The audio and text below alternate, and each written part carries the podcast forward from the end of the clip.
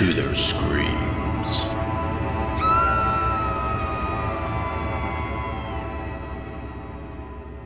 Greetings, ghouls and creeps, and welcome to Listen to Their Screams, a horror podcast.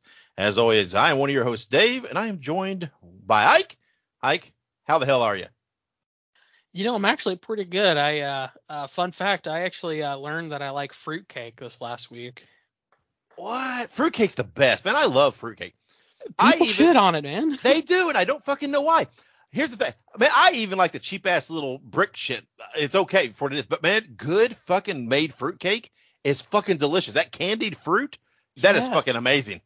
I love it, dude. Like the dried and candy fruit and the nuts, and it's like in a cake. Yeah. I, literally, I, I bought some the other day at Walmart. It was just one of those cheap blocks because I never had it, and I, er, you know, you always see people in movies and TV show and in real life saying how fruitcake's disgusting and this, that, and the other. So I wanted to try it, and I was like, I really fucking love fruitcake. So Me too. And I'm always trying to get Monica to make me a fruitcake every year. She's like, I'll make you a homemade fruitcake. And every year, it's a, it's a running gag now. Every year she does it. So I end up buying one. But I do, I love fruitcake. No one else that I know of here likes fruitcake. But so it's like, okay, it's fine. I don't give a shit. I'll eat it all. right. I love fucking fruitcake. I don't totally. I, I think we need to start the online movement to change the image of fruitcake because it is such the the blunt the brunt of jokes online and in movies and TV shows all the Yeah, but- time. And fruitcake gets such a bad rap. I love it. It really does. I like how we started our horror podcast talking about fruitcake. Well, it's a it's a sure bet that on this show we're going to talk primarily one of two things: horror movies or food. Amen. I mean, we put our picture on all kinds of promotional stuff. If anybody looks at us, they know we like food. And uh, I mean, you you spent six weeks counting down for Thanksgiving, and you know, I mean, come on. But yes, okay, I'm I'm starting like the hashtag, you know, save fruitcake or something like that. I don't know what it's going to be, but Oh. fruitcake is the best. So uh, yeah, thanks for joining us, and I hope you haven't tuned out because if you're a fruitcake hater, that's fine. Just go now. We don't want you here anyway. No, no, no. We want you all here. We want every single one of you here, and thank you for listening. So just make sure you subscribe uh, wherever you do listen to us, and make sure you rate and review, share, do all that fun stuff, and help us network. Follow us on social media. We're on Facebook, Twitter, Instagram, TikTok, and Letterboxd. All you got to do is look it up. Listen to Screams. As listen, the number two in Screams, and you will find us. As always, I'm just going to throw it out real quick. Thanks to Monica and Kayla. We say it every week. You put up with us. You help us with uh, our ideals. You help us with research. You help us whatever. You help us with so many things. So thank you both. We could not do it without you both. And uh, as always, uh, we'll we'll mention it again later, but we are going to give right up front a spoiler warning. This is a movie podcast. We do talk movies. Therefore, we may spoil movies. And uh, so be it. Uh, you've been warned. If there's anything we're going to discuss that you haven't seen, well, you just you're you're shit out of luck at this point. That's just the way it is. So, uh, Ike, how's your week been? You uh, done anything fun? Watched anything good? What, what what's been on your viewing calendar for this week? Yeah, I mean, my week's been pretty good outside of the uh, revelation that I like fruitcake. Uh, nothing much else has happened. Uh, watched some movies. Um, nothing crazy. Um, I'm still watching Criminal Minds. I like to mention every week because it's so good. Um, I've uh, I've also uh, we're still working on Fear of the Walking Dead. Uh, we finished Walking Dead, so we were kind of you know switching back and forth between Criminal Minds and Fear of the Walking Dead. Um, let's see. I recently watched uh, World War Z again. Haven't watched that in Yeah. a while. Um, that's movie. a good one. Yeah, man, Brad Pitt. You can't beat that. You got got Um, you got you thinking about it when we talked zombie movies last week, wasn't it? It, it did. It did. I I actually watched, uh, went back and watched Day of the Dead, the original one from the 80s as well. After we had that conversation, I was like, man, I was like, this is such a good movie. Um, oh, and I also uh, recently watched uh, Home Alone, which I think, uh, depending on how you spin it, is kind of a horror movie. Well, here's the thing. I will, I will bring up Home Alone again in just a bit. I, I actually, uh, now that you mentioned, it, there's a reference of Home Alone that I, you'll see what I'm talking about here in a little bit. okay. Uh, so uh, yeah, Home Alone's a great movie. I like Home Alone. I, I don't give two shits about any of the sequels and whatever else. They're they're not as good. Um, I mean they're okay. The second one's not bad, but yeah, that first one's a classic. Um, I haven't watched it in a while. Maybe I'll have to watch it too. It's a great Christmas movie to watch. Oh, yeah. Um, and uh, you, you talk about Criminal Minds. I've not started watching the new, the reboot or whatever you want to call it, of Criminal Minds. Monica has. She ra- is raving on it. Uh, she, Really? she, she, yeah, she's loving it. Uh, she, she very much likes, and I, I, I usually do too.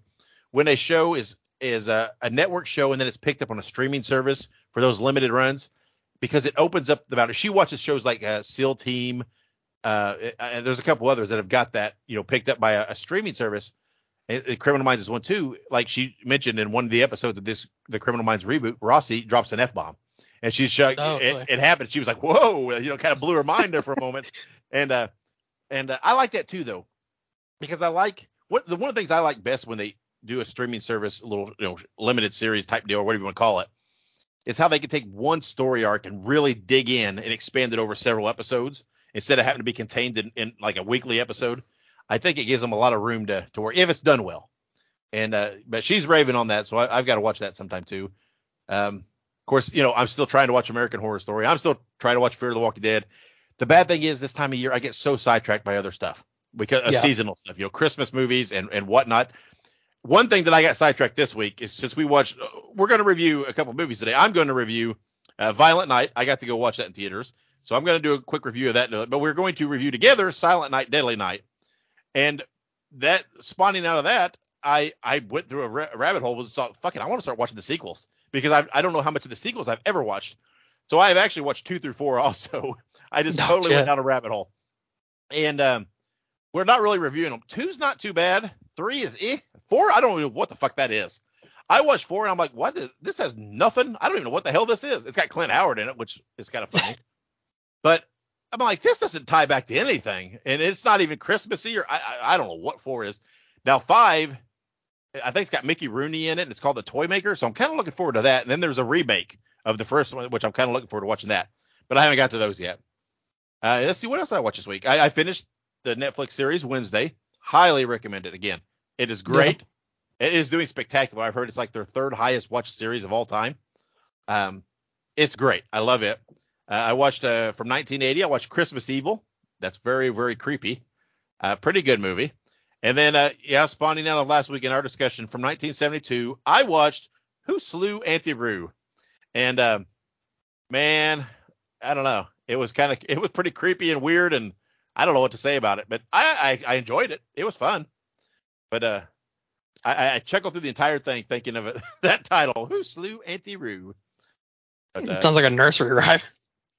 well, you know, the whole thing's kind of based out, it spins out of the uh, Hansel and Gretel, so it's kind of a fairy tale-ish type thing. so, yeah. um, it, it's pretty good though, not bad. I, I kind of, you know, I recommend it as a seasonal horror movie to watch. Uh, it, it's a fun thing. And uh, as I always say though, you know what else is fun? Like games are fun. So let's play our top three. Top three. All right, and our top three this episode is we are going to discuss our top three favorite 80s slasher movies. Now, before we dive into it, first of all, this was fucking hard. This was Yes. so hard. And my responses are not as original this week because I just couldn't, I could not skip over my obvious choices. And the hard part was narrowing it down. I, I could have easily made a top 10 and still struggled because 80s slasher movies, that's that is my bread and butter. That those are my favorite type of horror movies. And it's so hard to narrow it down. But before we really get into this, I thought, you know, it'd be good sometimes when we do things like this, uh, whether it be the top three or, or whether when we're reviewing a movie, is let's give a little insight to the people, to the people, the listeners, on because I, you know, a lot of people may not know, and sometimes I don't, what these what these genres of horror are, right? What what Yeah. makes these things? So so I looked this up. I looked it up on several sites and cross-referenced, and we'll we'll discuss whether we agree. Um, this is how I have seen overall people define a slasher film. It is a horror subgenre that meets certain criteria, including that it has an effective killer, a high body count, and a non-firearms weapon, or has non-firearm weapons. Now, most people agree it, it really needs to contain those three things. Now, there are five other points that people, I mean, it's weird when you go on the internet, they argue this stuff, right? Which is Yeah. obvious. But they, a lot of people say that they need, also need to contain, some people say they need to contain all or some of these in various arguments and descriptions. They need to have a final girl, gory kill scenes, teenagers, small towns or an isolated setting, and a revenge driven uh, backstory for the killer. Now, I don't know if I agree that a slasher movie needs to contain any or all of those five necessarily. I the, the first three, I think that that makes a slasher movie. I think that's enough to define a slasher movie. I think most of them, yes, probably contain multiple aspects or the variant of the other five, and sometimes that adds to it. Maybe you know they they fall into those tropes and they include them. But like, Right. what do you think? If you had to define a slasher movie, how, how much of that would you agree with? In in my opinion, because here's the deal, I, I am a slasher fiend. I love slasher movies. Slasher is probably one of my favorite horror genres. To me, as a slasher film is when you have, and I do agree that it, it is a, it is typically because there are obviously exceptions to the rule. Sometimes there are multiple killers, but there is typically one primary, um, like you said, revenge motivated killer. I, I do kind of agree with the revenge plot.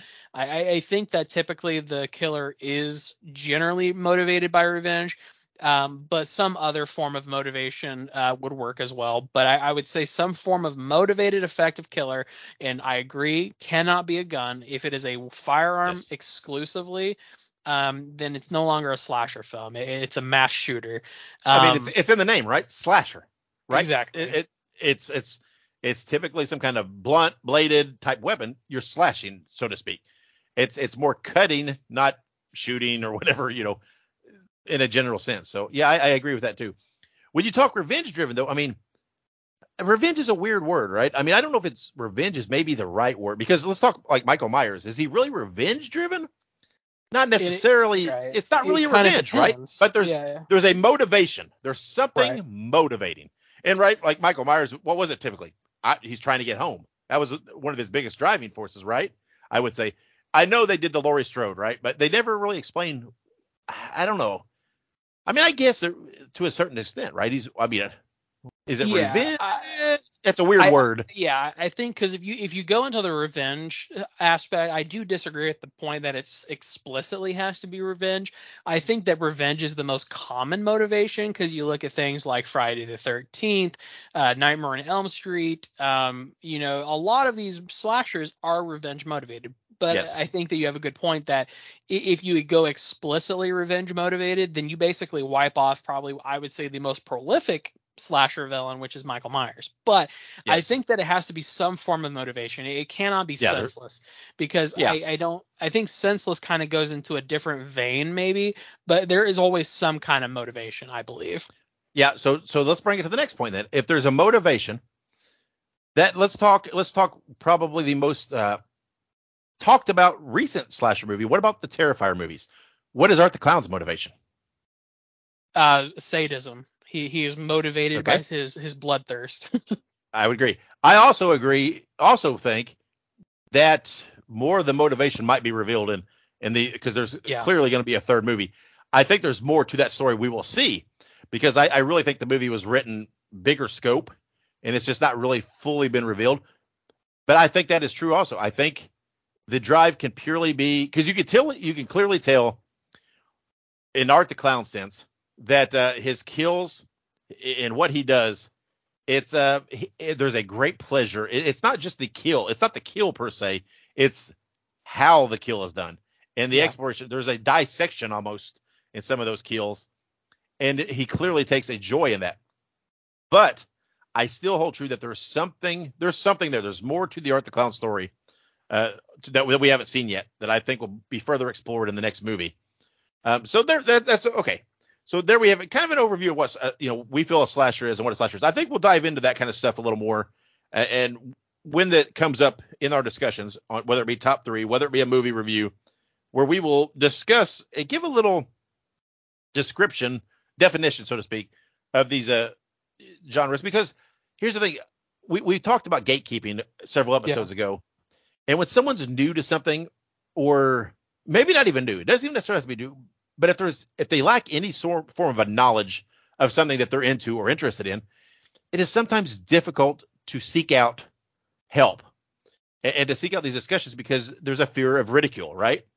And someone could, that they could profess themselves to be a horror fan if they're talking with people or online w- without straight up just googling and looking up a definition. It might be hard to discuss these things to find out, you know, what a genre subgenre is or whatever because they might be afraid that someone's going to mock them. Oh, you're not really a horror fan then if you don't know what a slasher. Fuck that shit. We went into that one episode. Fuck that. I don't give a shit. Here's the thing. and we may never get this or whatever, but if somebody's out there listening and is a fan of horror movies, and you don't, you're curious about something, and maybe you don't know, fucking reach out to us. If we know, we'll help you. We'll talk. I don't care. No one's gonna ridicule you here. So anyway, that's I think we're gonna do that. We're gonna kind of drop some definitions like that, and uh, maybe it'll provoke some some discussion out there on, on social media of, of what, like in this case, what other people think uh, are the elements of a slasher film. Right. But we got sidetracked from the game. We've laid down the definition. Ike, are you ready to discuss our top three favorite 80s slasher movies? I'm as ready as I'll ever be.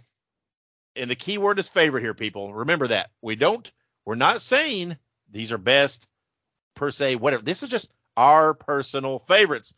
So, Ike, go ahead. What is your number three top favorite, excuse me, number three favorite 80s slasher movie? I am gonna go with the Texas Chainsaw Massacre Part Two.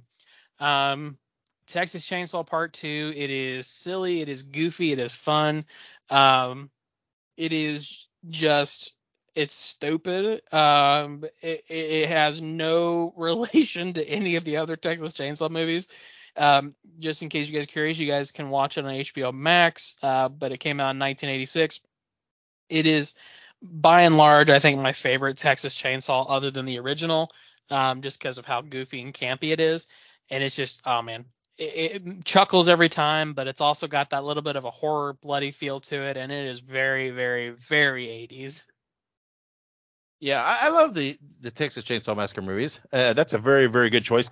Of course, the first one uh, is a classic, but I'm pretty sure the first one dives back into the 70s, which disqualifies it from our 80s discussion. So uh, lots of sequels, I think, might come up in this discussion. Uh, my number three is is a uh, is a sequel, and uh, anybody here's my thing. Anybody that knows me are not gonna be surprised by any of my movies, and actually most listeners may not be even surprised by these because I discuss these movies or I bring them up quite a bit. My number three is one of my favorites, Nightmare on Elm Street Part Three: Dream Warriors from 1987. Uh, I, I cannot express again how much I love this movie. I know it's cheesy. I know it's campy. I, it's Nightmare on Elm Street though. What is what is people what do people think it is going to be? I mean, we're talking about a guy that haunts your dreams. I love I love everything about this movie. It is so fun to watch. Uh, I, I I laugh. I, I I jump. Everything about this movie, uh, I love. It is one of my my you know whatever you want to call it pleasure movies that I just sometimes I just want something on I throw on. Uh, definitely one of my favorites, and uh, I, I'm ranking it as my number three 80s slasher movie. Um, I, I know I know you're a Dream Warriors fan as well, aren't you?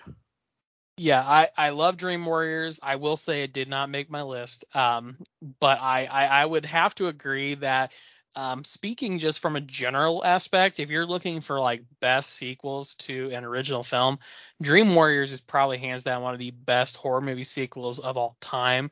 Um, Dream Warriors has the campiness, it has the Fred Krueger quips and cliches, it has the 80s cheese that you just love, and it just all around. I, I think Dream Warriors, it, it, probably is in my top 10. I would say 80s movies, like 80s slasher movies. Um, but yeah, no, it's it's great. I love it. I love any Nightmare on Elm Street though. I, actually, I do too. Me as well. It's, it's that's why I said it's very hard to narrow down because literally when I was thinking through this, there were several nightmares that came up. I'm like, oh, what about this one? What about that one?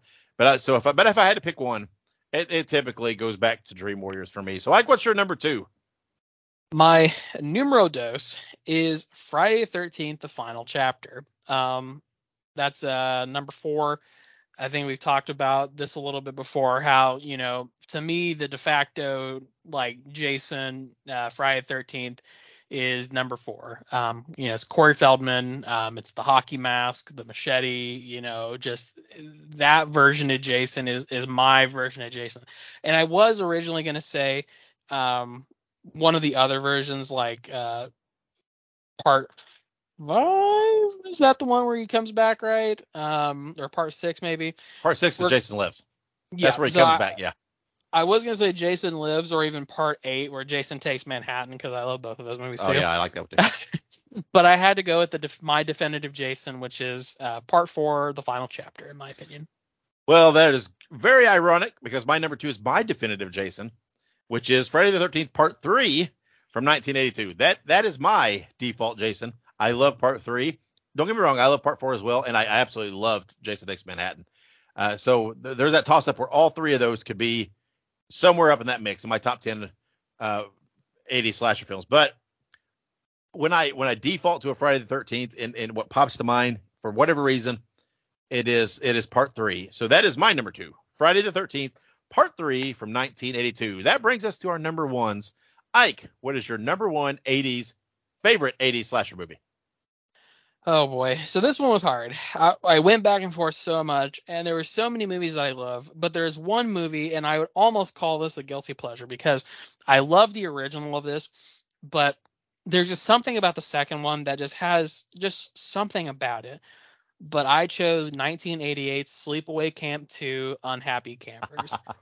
I I just don't get me wrong. I think that the de facto uh, Angela will always be our darling, and I'm f- totally forgetting her name. Um, Miss Springsteen. What I can't remember yeah. her first name. or no, Pamela uh, Springsteen is in part two. Um, but I think that the, the, who is in part one? That's uh, oh, Felissa Rose.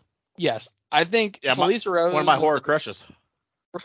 I think Felicia Rose is the de facto Angela, in my opinion. Pamela Springsteen is great, but there's just something so cheesy about part two, and it just it makes me happy. Um, and it has all these different nods to the other horror genres and horror films and stuff, and it's just it's great. I love it. See, again, so odd you said that because my number one favorite 80s slasher movie is the original Sleepaway Camp from 1983. that I love that movie. I, I that is one movie that when I first watched it, literally kind of blew my mind a little bit because I I didn't see the ending coming the way it did.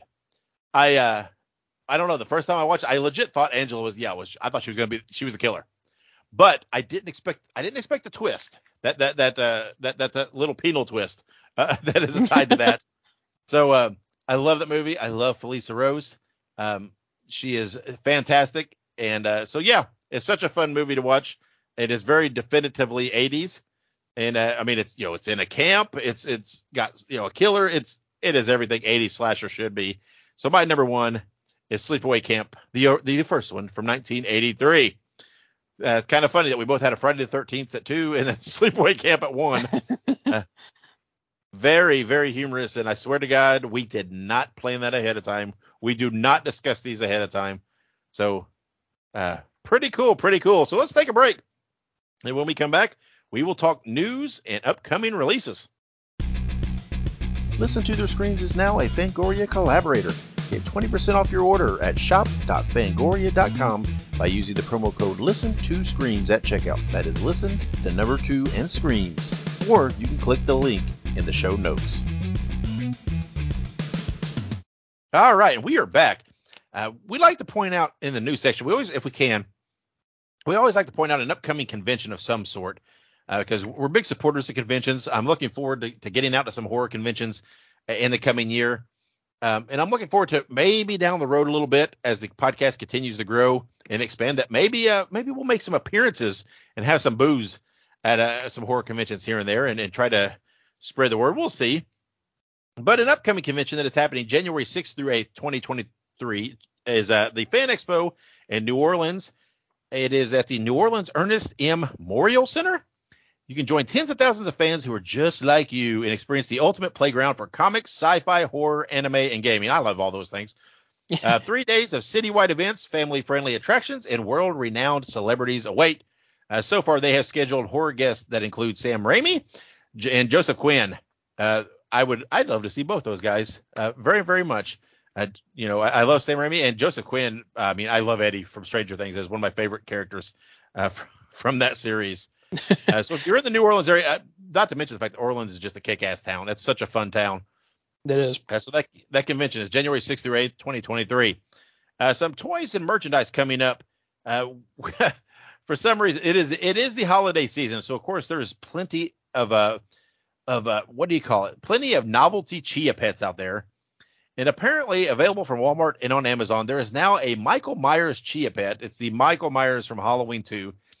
I saw a picture of this, and uh, yeah, Michael looks a little weird with kind of a bushy afro type head, uh, the Bob Ross kind of hair.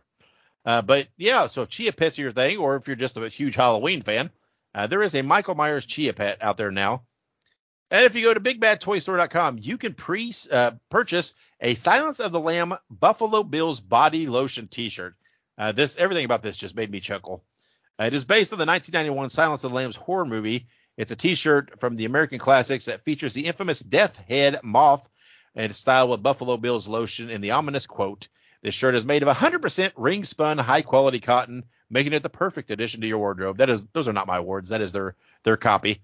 Uh, but uh, I, you know, I love Silence of the Lambs. It's a great, great movie, and I, I have to say that Buffalo Bill is one of the best parts of that movie. So if you put the uh, feel like putting the lotion on the skin, uh, get yourself a Buffalo Bills body lotion T-shirt. Uh, some upcoming birthdays on December 8th. Uh, Rick Baker, who's a Academy Award winner for his makeup on An American Werewolf in London, and he also did the makeup for the Thriller video. Uh, both those are just are monumental, monumental as far as makeup goes. Uh, of course, here recently was the 40th anniversary of the release of the Thriller album, and, Hmm. and that means, it, and also the near recent, even more near recent, excuse me, is the 40th anniversary of the release of the Thriller video. As a child in 1982, I remember it being an event. We went to a uh, friends of my parents' house because they went and played cards a lot, and they had two daughters who were they were they were a little older than me at that time. But this was such a huge event that they were there and I was there, and we were sitting in front of the TV waiting for MTV for this premiere of the Thriller video. It, that's that's how big it was. People were glued, and it was it's amazing. It's like a mini movie. Have you ever seen the Thriller video, Ike? Oh yeah. Oh yeah. Yeah, yeah. It is it is literally like a mini movie. It is it is amazing. Um, so yeah, Rick Baker uh, did the uh, makeup for that, and then uh, Maila Nurmi, who's AKA Vampira, was born on December 11th, 1922. She is the first female horror hostess. Uh, very iconic, uh, very copied uh, over the years. I mean, Elvira is very very much uh, you know inspired by her. Uh, and an anniversary of a movie coming up on December 9th, 1983, Christine, based on the Stephen King book, was released. Uh, when we discussed our favorite Stephen King movies a few episodes ago, Christine was in my top three. I love this movie. Uh, absolutely incredible. And then, of course, we had to uh, give an in memory. Uh, Kirstie Alley passed away on December 5th. Uh, she, of course, was in Cheers, among many other things, but starred in John Carpenter's Village of the Damned along with Christopher Reeves. Uh, you know, uh, Kirstie Alley, you know, I know she's been a little controversial recently with, uh, you know, Scientology and, and political views and whatnot. And I'm not here to discuss any of that stuff. But as an actress, there's no denying uh, her impact and her work. And, uh, you know, for that, uh, you know, we'll, you know, everybody should uh, tip their hat a little bit for her career and the loss of her. Uh, some upcoming releases. Uh, if, there, if you're looking for uh, something seasonal to watch, there's an episode of American Horror Story in season two, episode eight. It's called Unholy Night. You can watch it on Hulu and Amazon Prime with subscriptions, of course. And a mur- it is a murderous Santa wreaks havoc on the asylum. Ike, you've watched uh, American Horror Story. Do you remember this episode? I do. I do. Um, yeah, I can't. It's from the second season, which is Asylum. Um, I do remember that episode. I'm having a hard time recalling um, why Santa was at the asylum, but I do remember the episode. I remember it was pretty good. oh, and coming up, I've not I've not got there yet. I'm in season two. Actually, this is probably just a couple episodes away from where I'm from, so uh, I'm almost there. Almost there. Maybe I'll get to watch it this holiday season.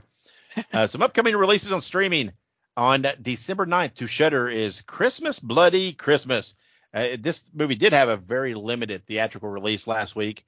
Uh, in the film, it's Christmas Eve, and fiery record store owner Tori Toombs, who is played by Riley Dandy, just wants to get drunk and party. well, that's what we all want to do. Until the robotic Santa Claus at a nearby toy store goes haywire and makes her night more than a little complicated. Santa Claus begins a rampant killing spree through the neon drenched snowscape against a backdrop of drugs, sex, metal, and violence, ultimately forcing Tori into a blood splattered survival for survival against the ruthless heavy metal Saint Nick himself. This movie sounds extraordinarily fun. I cannot wait to watch this on Shudder on December 9th. And this movie is one of our reviews next episode. We will be reviewing Christmas Bloody Christmas, available December 9th on Shudder. Uh, I am all about the Christmas horror, and uh, I can't wait to see this one. Uh, and also coming up, I just announced uh, today that, as far as I know, Uh, I, I had to throw this in there for you primarily because you you've discussed this in the past. Uh, they have announced, uh, Showtime has announced that season two of Yellowjackets will be premiering on March 24th, 2023. So you can now put it on your calendar and you can do like your Thanksgiving countdown to season two of Yellowjackets. It's announced it's coming, uh, and there you go, Ike, just for you. Amen. I'm excited. I, I I haven't seen the teaser yet, but there's like a 10 second teaser out there, so I'm pretty pumped. Yes, and coming up to theaters on December 9th in theaters is The Mean One.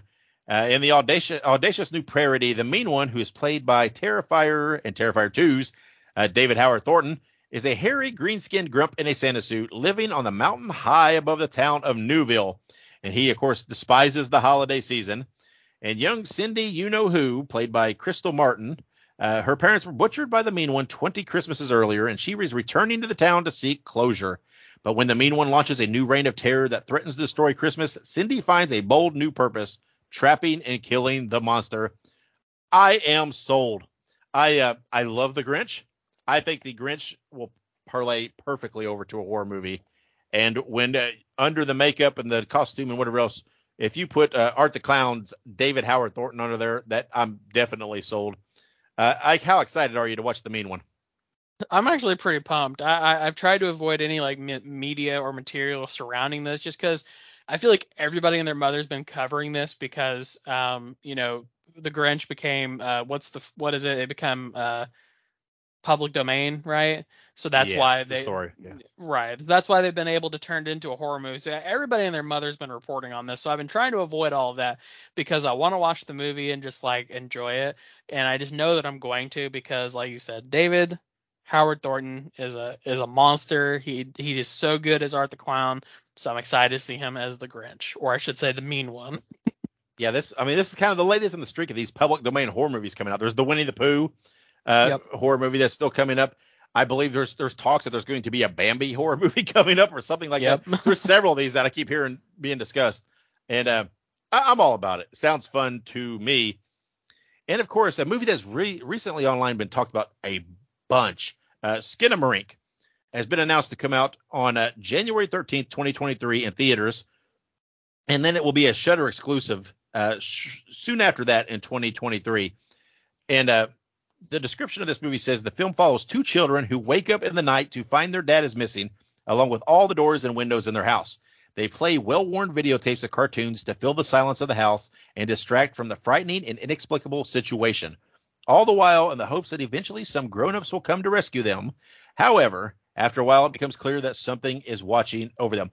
This movie unfortunately has been out in the news because people have been watching and, and getting screeners and everything and have put it out and, Yep. and shared it and whatever else. And I, I hate that shit, man. Come on, don't do that. And um, so it, that's that's a very negative aspect of why it's been talked about. But the movie has been, from everything I've read, is terrifying. It is is freaky. It is scary and whatever else. And I will be. I'm very very glad to say that we have actually we have got a screener link to this to watch, and, and have been asked to watch and review it on our show. So I'm very excited about that. And uh, we're also going to watch this, and we're also going to review this on our next episode. Uh, I know it doesn't come out till January, but I don't want to wait. I want to get on it and uh, go ahead and review it. And uh, we will try not to spoil too much when we watch it, but uh, I have a feeling that we're both going to pretty much we're going to very much enjoy this. It sounds like something uh, completely in our wheelhouse. Like, have you seen all the all, all the online uh, chatter and stuff about the the links leaked uh, screener links and showings and whatnot of this of Skinamarink? Yeah, no, absolutely. Um, here, here's the deal. Um, I, I, again, this is another one of those that uh, my wife actually uh, told me about. Um, and I and I tried to avoid a lot of like again like spoilers and stuff, but I have been seeing a lot of stuff about people leaking in stuff. And here's the deal: I don't condone um, people, you know, leaking this stuff or illegally downloading it. But if you are going to illegally download it, go illegally down like a Marvel movie or something because obviously Marvel's not going to miss the money. Skin Skinamarink is it's literally like an independent film. It's being created by an independent film company in house. It's being housed by Shudder, which Shudder, despite some of its flaws, has been fantastic for the independent horror community. And they don't deserve their money stolen as much as like people like I'm not gonna say it again. Marvel deserves their money to be stolen. You know, it's like I don't know. I I have it's like Robin Hood. You know what I mean? Steal from the people who deserve to be stole from. You know what I mean? Yeah, I mean it's the worst thing is like yes, if you're you're gonna steal, you're stealing from someone who who doesn't have much to steal to begin with. I mean that's just even double doubly despicable. Uh, Exactly. but like I said, we got a screener. We will not share that. We will not uh, leak that. We will watch it for ourselves, and that will be that. Uh, but we are we're going to do our part here to, to review this movie. We're going to plug this movie. We're going to push this movie. I feel like we're going to enjoy it. So we're going to do our part to support this movie and, and help it combat this leak. And uh, hopefully it's successful because again, it, all horror that's successful helps the entire genre, right? Yep. The more that these movies are successful, the more that we will get these movies. And um, I mean, look at look at the Terrifier movie. Terrifier 2, it was made on a low budget. It's an independent film, whatever else. It became huge, and and you know, it, it, when you leak stuff, you're you're taking that opportunity for the next movie to be that big breakthrough. And uh, you know, so that's not cool. Not cool at all. Uh, and again, we're reviewing a lot of Christmas horror this month on the show. But if you're looking for something else uh, to watch uh, this Christmas season, try Red Christmas from 2016. It is starring Dee Wallace, who, who of course was from E.T., Cujo, and many other movies. Uh, it's an Australian-made movie. It says a family gathers together to celebrate Christmas. Amidst the celebrations, a mysterious cloaked stranger known as Cletus arrives to the house and is taken in. Due to his strange behavior, he is eventually forced to leave. Um, and there's a, a in the description here, it tells some other things. I'm not going to read all this because it actually kind of gives some things away, so I'm not going to read all that. Uh, but yeah, give it a try. Like I said, we will continue to plug some Christmas horror that we're not reviewing uh, because I know there's been a lot of online people are just eating up Christmas horror right now and trying to Yeah. share uh, what they should watch. So uh, give that a shot. I've never seen this movie. Like, have you ever seen it? I've actually not seen it, um, but uh, based on the description you just gave and what I see here in our notes, uh, I 100% want to watch it, so I'll have to go find it. Yeah, me too. I'm, I, I plan to watch it. I, I love Dee Wallace. I, I really, really like her. Uh, so yeah, I'll give it a shot. So go out there and watch Red Christmas.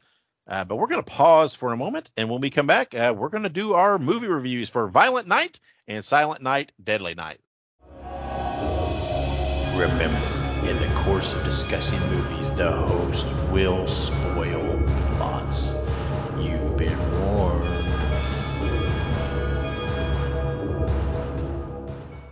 Okay, and we are back with our reviews. We're going to do just a quick review on Violent Night, uh, the new release that's in theaters now. Uh, Ike did not get to go see this because of his work schedule and everything else, but I did. I went and saw it. Uh, the description of the movie says when a group of mercenaries attack the estate of a wealthy family, Santa Claus must step in to save the day and Christmas. Of course, it is starving, uh, starring, starving, starring David Harbour from Stranger Things, John Leguizamo from The Menu, and many, many other movies. And of course, Beverly D'Angelo was also in the film. Now, I'm not going to give too much away about the movie because I really would like people to go out and watch it in the theaters. But I have to say, it was a very, I loved it. It was a fun, fun, fun movie. Now, here's my thing though. Going back to our earlier discussion of the description and definition of a slasher film and everything else, this movie, I don't know, I don't know if I quantify it and call it a horror movie. I mm-hmm. and I don't know why I thought it would it'd be more of a horror movie. It is definitely got a lot of kills. There are definitely there's some gore. There's definitely a lot of violence. But here's the thing: it's it's more of a kind of a revved up action movie with some comedy. Uh, the, the comedy is not over the top. It's not like you know annoying or anything like that. But the weird thing is, I mean, kind of the primary killer of the movie is Santa, the good Yeah. guy, right? It's not a killer. Now there is a bad guy. There is a you know whatever you want to call it, an ultimate you know boss battle between Santa and the bad guy. But the bad guy doesn't doesn't really kill a lot of people in this movie, and uh, he has you know henchmen. They kill a few people, but the body count is Santa killing the bad guys and all of his henchmen. So I guess in the weird way, it, it is kind of the same, but it's like there's not a a villain killer. There's it's more of a good guy killer, and um and he is definitely driven. He's trying to save Christmas. He's trying to save a little girl primarily that is in this house. Um, so some of the same motivations are there. So it, it's weird. It's one of those movies I don't know what quite to call it. Um, but uh, any way you want to call it, I, I did enjoy the movie. It is a fun watch. It was definitely worth going to a theater to watch. I, I very much enjoyed it, um, and I would highly recommend anybody else going to watch it uh, in the theater and then picking it up on streaming when it comes out later. Uh, if I had to rate it, I would probably give it a good three and a half uh, screams out of five. Um, hmm. I'm not saying it's this really super great movie, but it's a little better than average for me. It's a fun movie. It will definitely be one of those movies that I think I will probably watch every Christmas season. Um, I, I, love David Harbour, and he does a great, great job. Santa, Santa in this has got a he's got a little bit of the bad Santa side to him. Uh, he's he he likes to drink.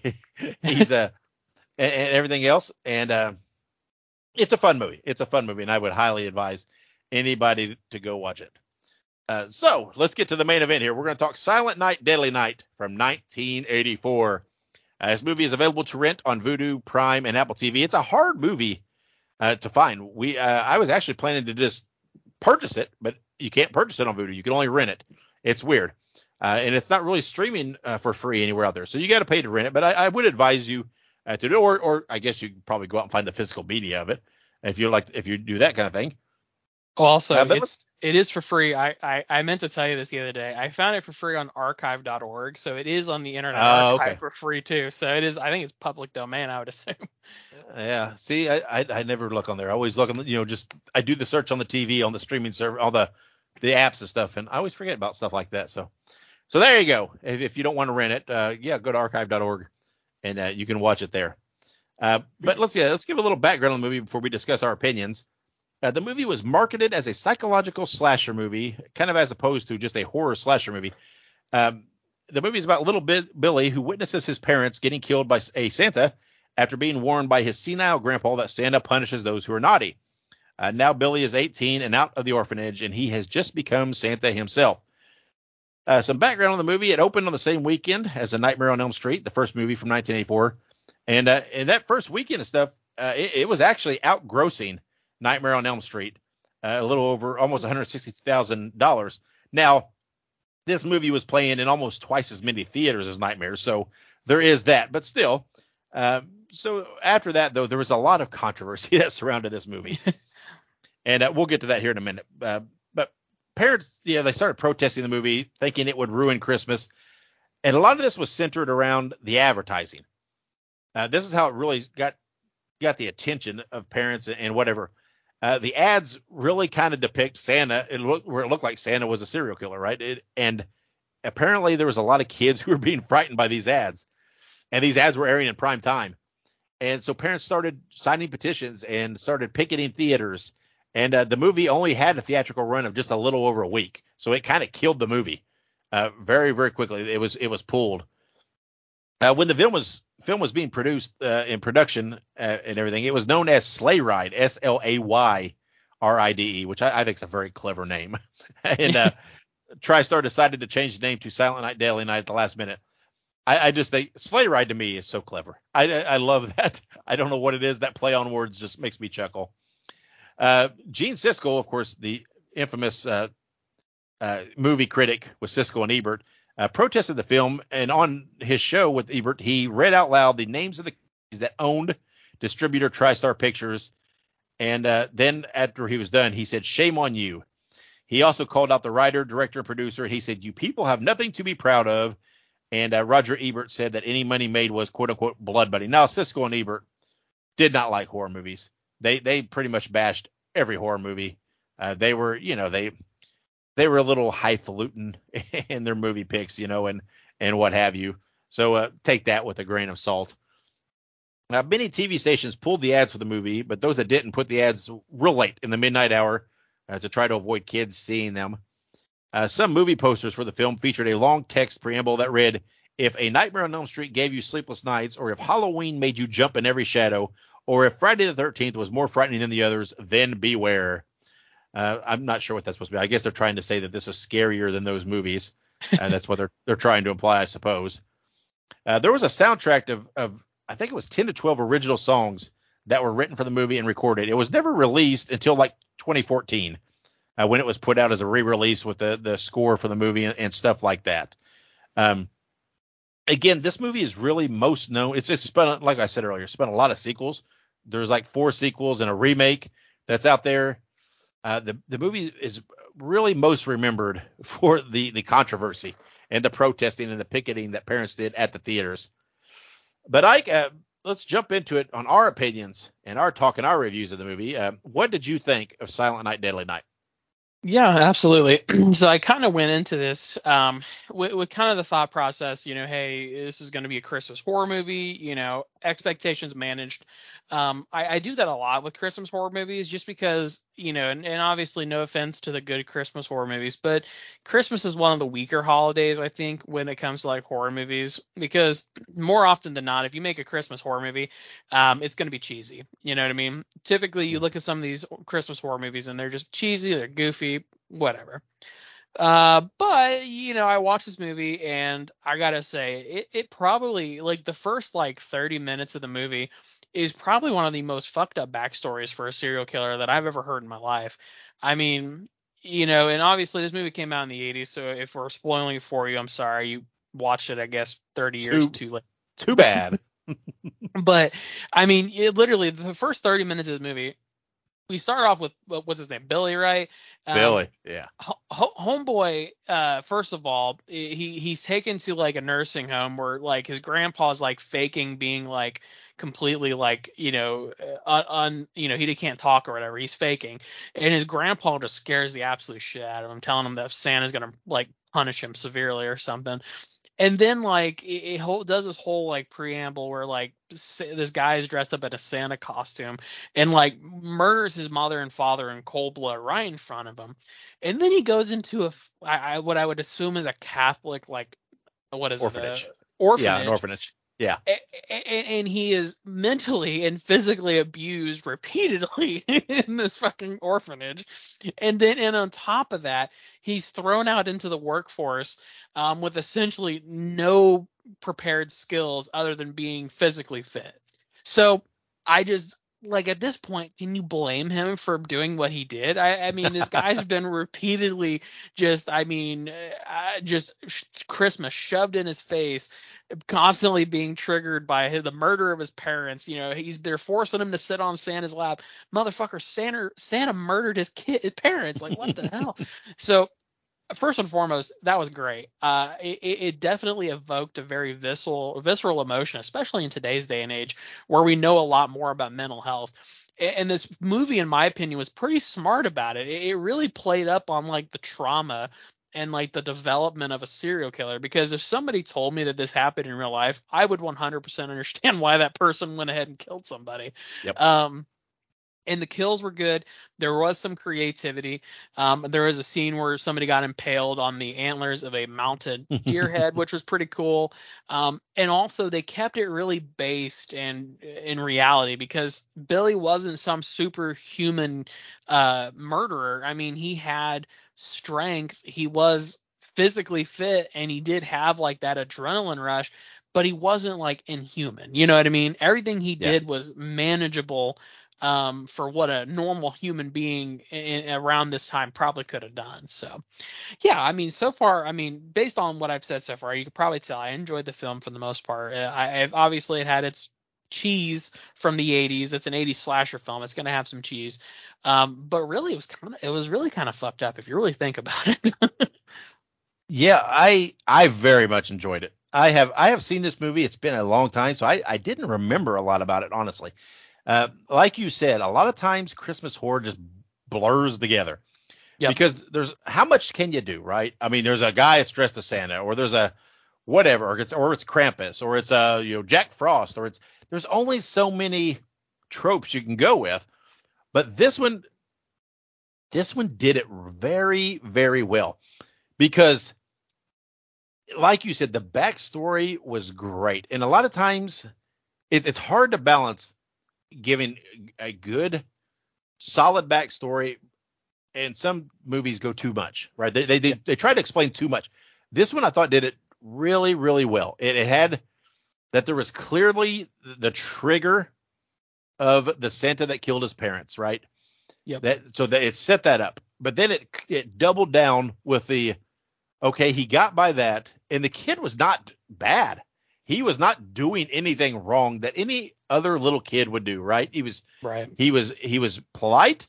He was trying to obey. He had some curiosity, but he, he it was as the very stern the the the quote unquote stereotypical strict nun, right? That uh, that was uh, was very hard on him, right? And and everything else, and was abusive. And then um, I love how this movie because it was it was very Eh, very easy that it could have got cheesy about it, but I love how this movie triggered with that word, the naughty word, right? Because Yeah. the grandpa told him that Santa punishes those that are naughty. So anytime, and it kept playing back, right? The nun would say, well, they were very naughty and they shouldn't have been. So that, that word kept, it kept impounding in him that if you're naughty, you should be punished. And that in the end, that's what he was doing. In his mind, he was punishing those who were naughty and that who's those who had wronged him. Um, I mean, the, you know, he killed the guy.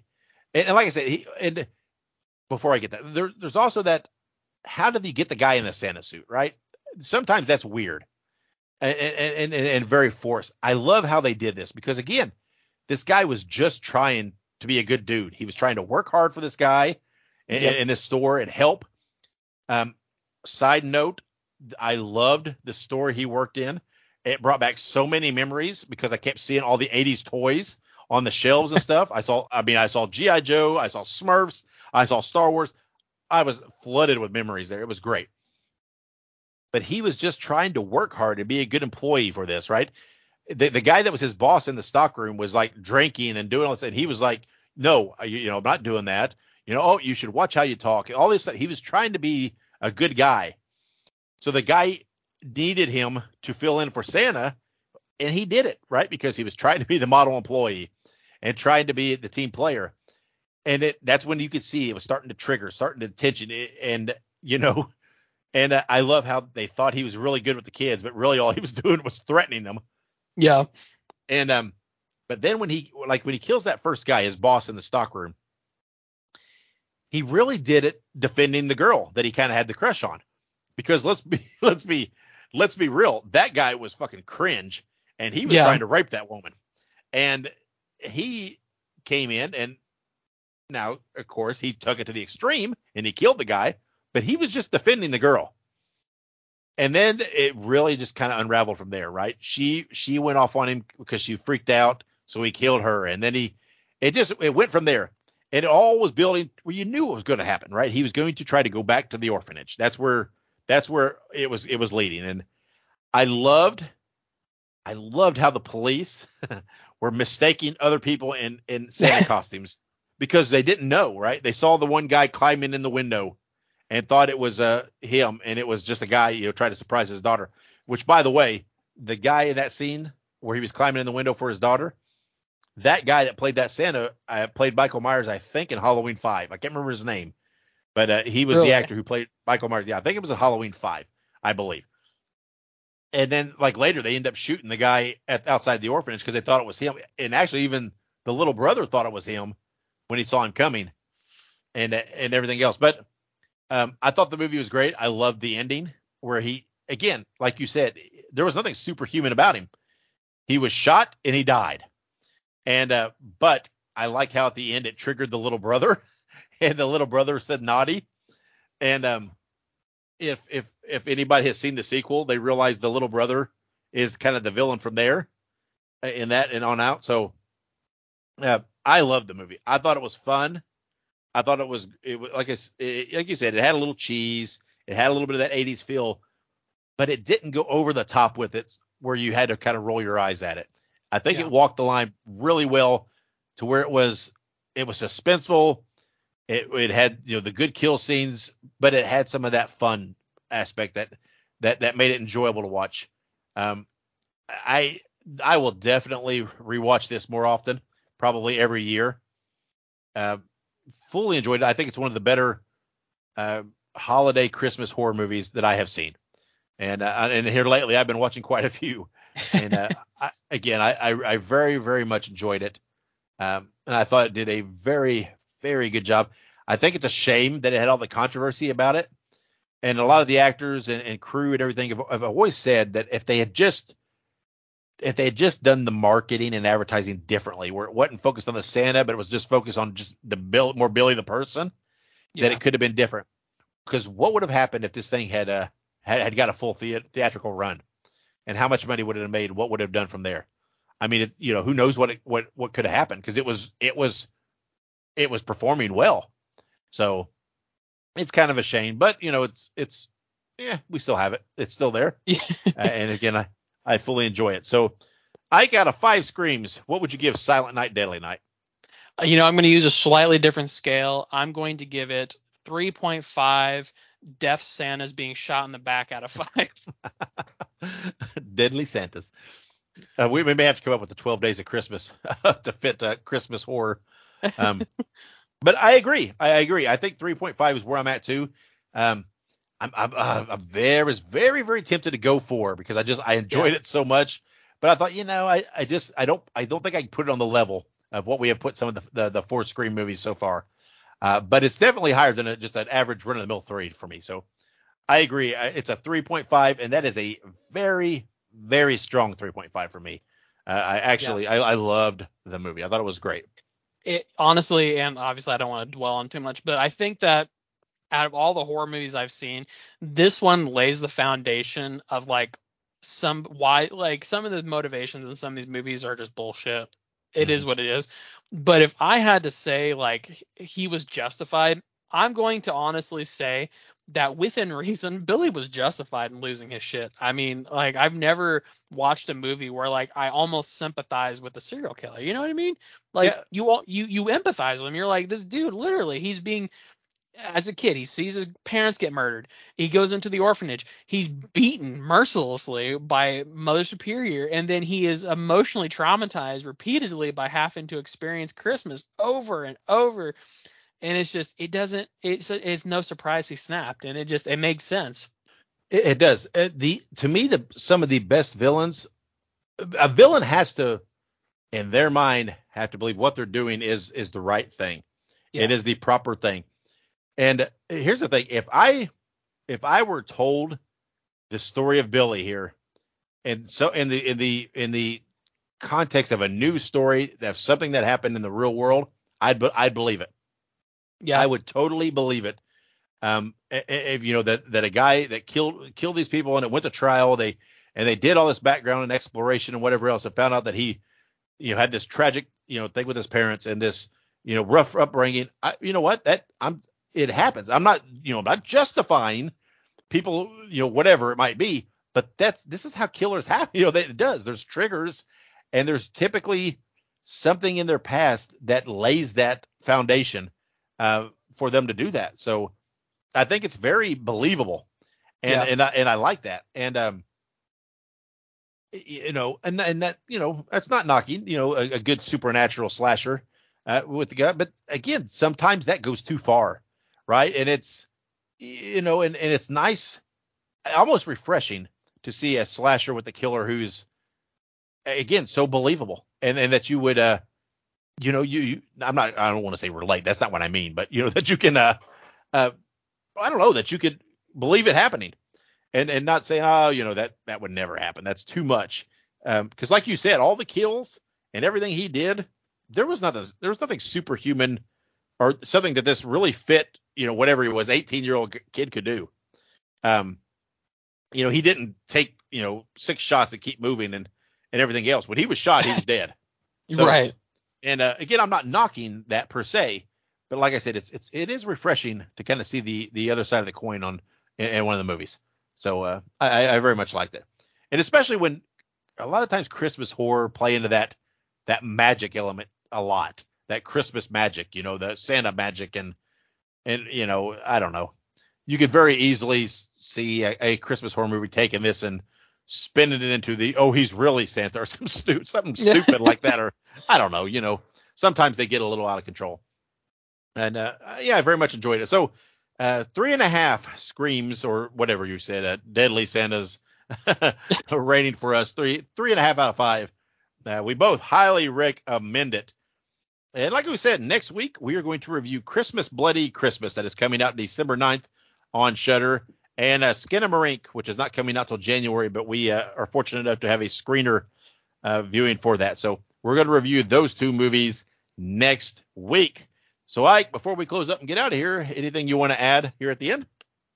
You know, um, If you see a Santa on the side of the road this Christmas on the way back from visiting your senile father, probably just leave him. Just leave him. Yeah, just just pull around and keep going. Right? Don't Yeah. don't don't you know? You just don't stop. Don't you're, you're doing the right thing here because nobody wants to grow up to be a Billy. Um, True. So. so thank you for listening, and wherever you do, make sure you subscribe. And like we said earlier, follow us on social media and uh, i- interact with us. Uh, we we like the interaction. It's uh, that's what we want. We want the little feedback from all you guys. So until next episode, wherever you go and whatever you do, be good, be safe, and have many pleasant nightmares.